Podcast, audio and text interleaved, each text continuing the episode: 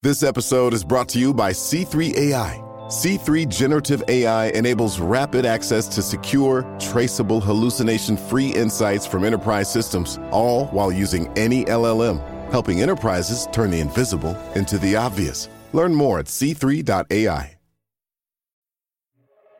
We are approaching the 11th straight weekend of protests in Hong Kong. Millions there have taken to the streets, shouting demands for more democratic freedoms. Some have vandalized government buildings and clashed violently with police. At the heart of the summer of chaos, concerns about China and its looming authoritarian grip. Today on the show, what is fueling these protests? And what does it mean for the future of Hong Kong? Welcome to The Journal, our show about money, business, and power. I'm Kate Linebaugh. And I'm Ryan Knutson. It's Friday, August 15th.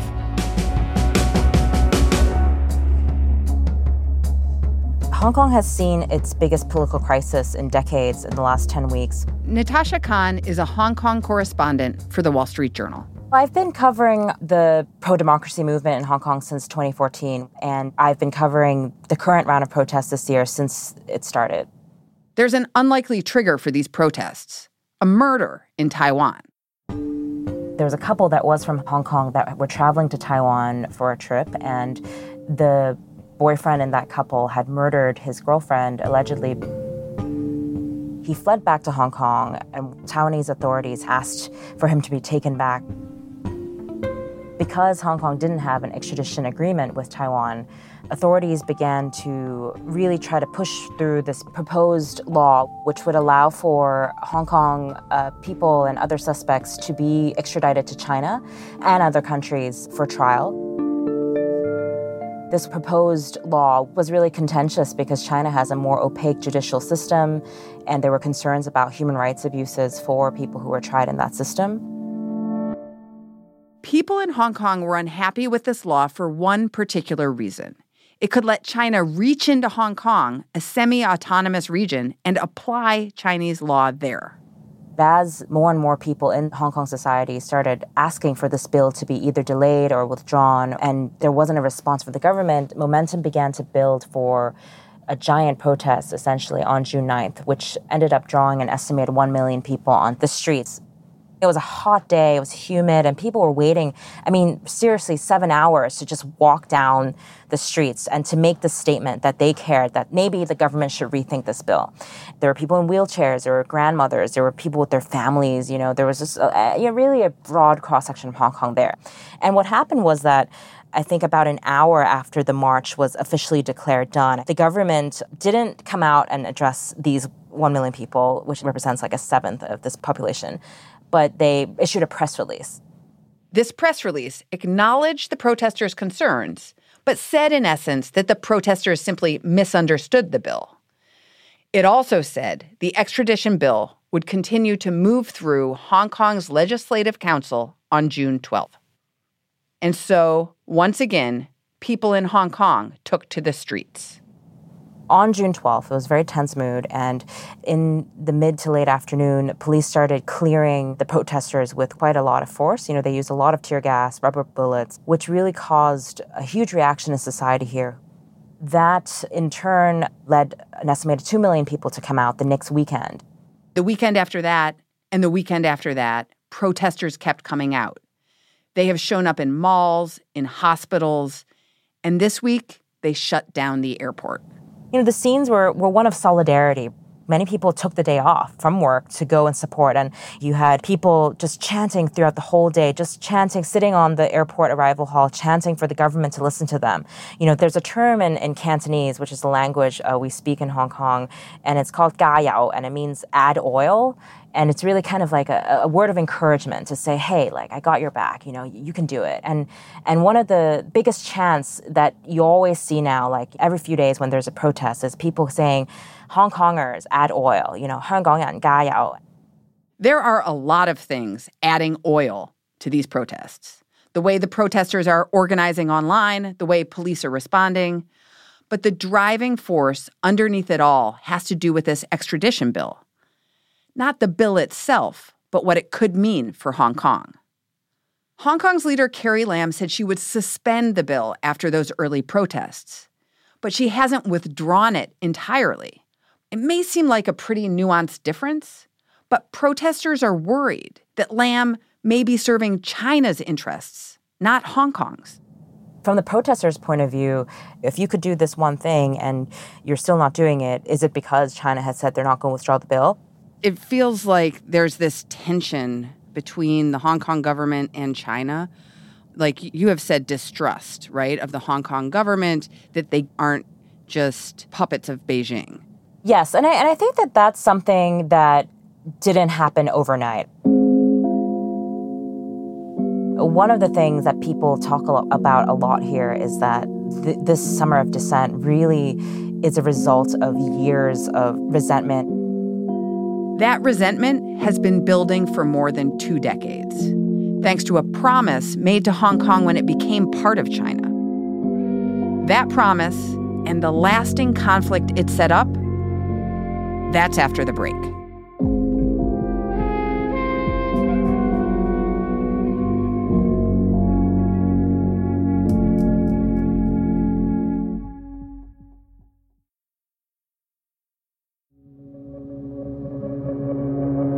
Welcome back. Britain controlled Hong Kong for more than a century. But in 1997, after years of negotiations, they gave it to China in something called the handover. When the handover happened, Britain and China agreed to certain terms, ones that have been at the heart of every protest in Hong Kong since. Hong Kong didn't become just another Chinese city when it was handed back over in 1987 they came up with this new concept called one country, two systems, where Hong Kong is a part of China. That's not disputable. But at the same time, Hong Kong would be allowed more autonomy under this agreement. So the rule of law would be retained and, and completely untouched. And the way of life here would also be the same that it was before the handover. So it is still the only place under China's control that follows a Western style system. So it has freedom of speech, rule of law. And that's what makes Hong Kong such an attractive base for all these international companies. That's why it's the gateway to China. That's why many contracts to China are, are drafted here, for example. So those are the benefits, right, of having these two systems. And immediately following that, what was the political mood in Hong Kong? Immediately after the handover, because this one country, two systems was in place, life seemed like status quo for a while. Were you there? Do you remember? I was, but I was quite young at that time. Um, so I've, I've, lived here uh, since I was born in 1985, but all I remember from it was really fireworks. At the handover, China and Britain held a big celebration. Prince Charles gave a speech. The eyes of the world are on Hong Kong today. I wish you all a successful transition and a prosperous and peaceful future. At midnight, the British flag came down and the Chinese flag went up. And the next morning, as part of that change of power, the Chinese army entered the city.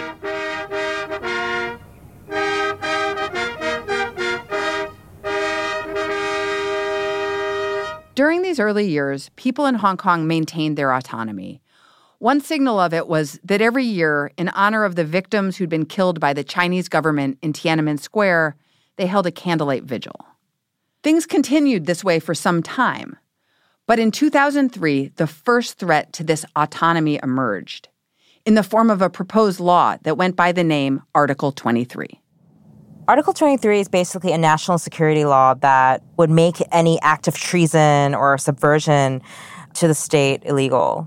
Article 23 really scared people here. I mean, half a million people took to the streets in a, in a giant march and ended up, because of that march, forcing the government to eventually withdraw the bill. So that's hailed as a time of great political and, and, and civil awakening here because it really showed to the people at that time that their voices mattered. And that was always cited by activists after that as, as a victory for the, the power of the people then. In 2014, more than a decade later, the people of Hong Kong tried to use that power again. This time, not in response to a bill they didn't like, but because they wanted something more. The real overarching demand they had then was for a concept called universal suffrage, where people would be allowed to choose their own leader. And at the moment, the candidate for the chief executive are chosen by a committee. Who determines who's on this committee? The authorities here and in China do. Are any of them elected? No, not directly. And so that's that's really how the system works. And so in 2014, they wanted true democracy. They wanted to be able to choose their own candidates and then eventually for every person in society to vote for this leader. Then, like now, people took to the streets in a protest called the Umbrella Movement. In September of 2014, there were a number of angry protesters that had surrounded the government headquarters, and police fired a number of rounds of tear gas onto the protesters. And at that time, that was a shocking scene for Hong Kong. I mean, tear gas was uh, never been really used and caused many more enraged people to come out on the streets, which allowed them to fully occupy a number of roads that were right in the center of Hong Kong. And that actually continued for 79 days. There were eight lanes of traffic that were covered in tents, covered in protest art. People would fold origami. There was a student study center. It was very overwhelmingly peaceful. How was that resolved? That ultimately ended in failure in terms of their actual demands because they did not get universal suffrage. There were also some satellite protest sites across the city, and, and one by one they were cleared. I hear again and again and again in 2014, we sat there for 79 days. We sat there for 79 days. We're like asking, crying for you to pay attention to us, and you didn't. You know, I mean, you being the government. You taught me that peaceful protest doesn't work. One person who was paying close attention to the protests in 2014 was China's new leader, Xi Jinping. And since that time, Xi's government has clamped down on some of Hong Kong's civil liberties. There was the case of the booksellers who sold books critical of the Chinese government. Two of them were kidnapped from Hong Kong and brought to mainland China. Then there was the incident of a billionaire in Hong Kong who was taken to the mainland by Chinese state security officers. And in 2017, President Xi said that for him, there were boundaries to one country, two systems. He said any challenges to China's sovereignty over Hong Kong would be crossing a quote, red line.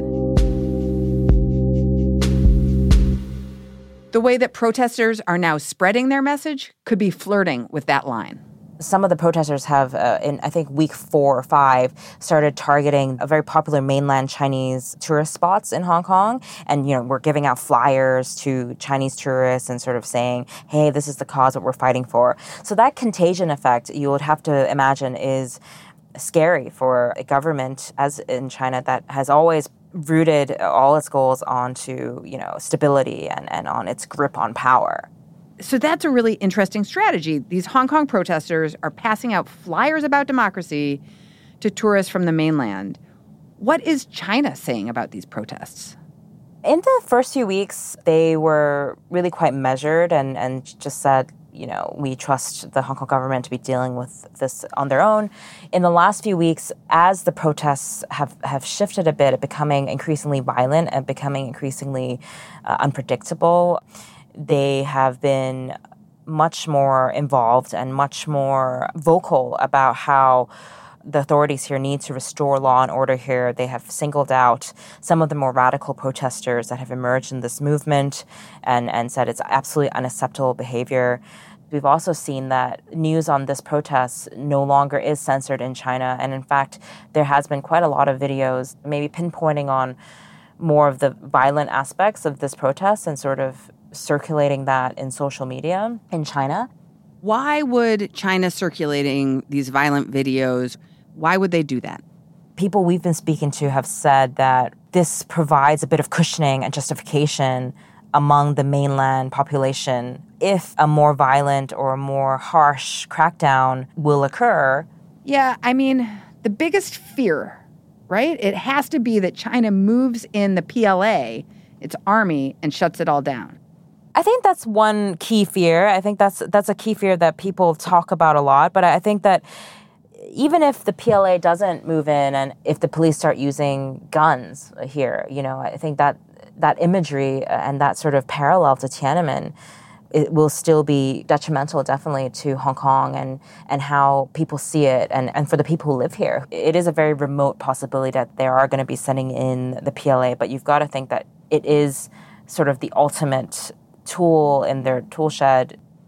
Bringing in the PLA isn't just the most extreme step. It's exactly the kind of thing that protesters are speaking out about China's ability to impose its will on Hong Kong. This moment is a test of the promise to let Hong Kong have its own system.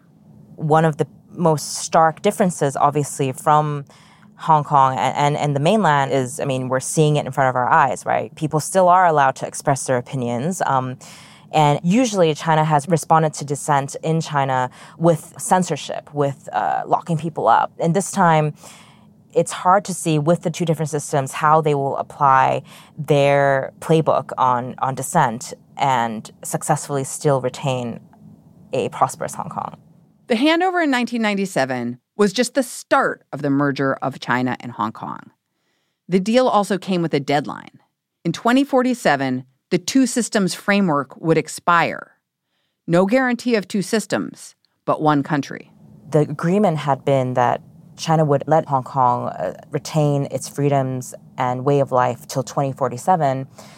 At, at that time, it was it was believed that if Hong Kong could maintain its current political system by 2047, that potentially China would have become more democratic, and so the integration then would be much easier. Now we're nearly halfway to that deadline.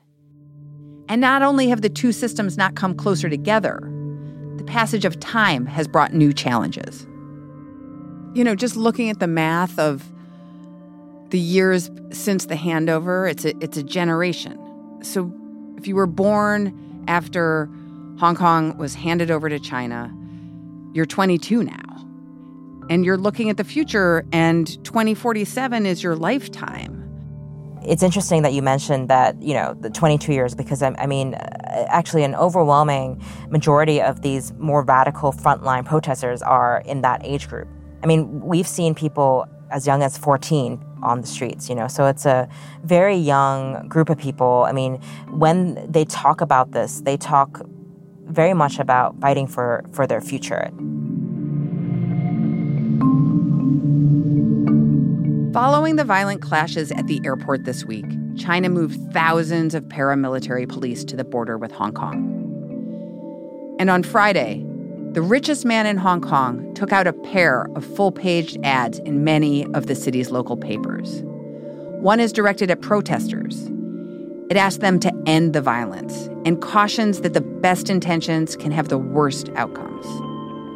The other is aimed at China it references a Tang Dynasty poem, a poem that calls on an empress not to kill her own children. More protests are expected this weekend.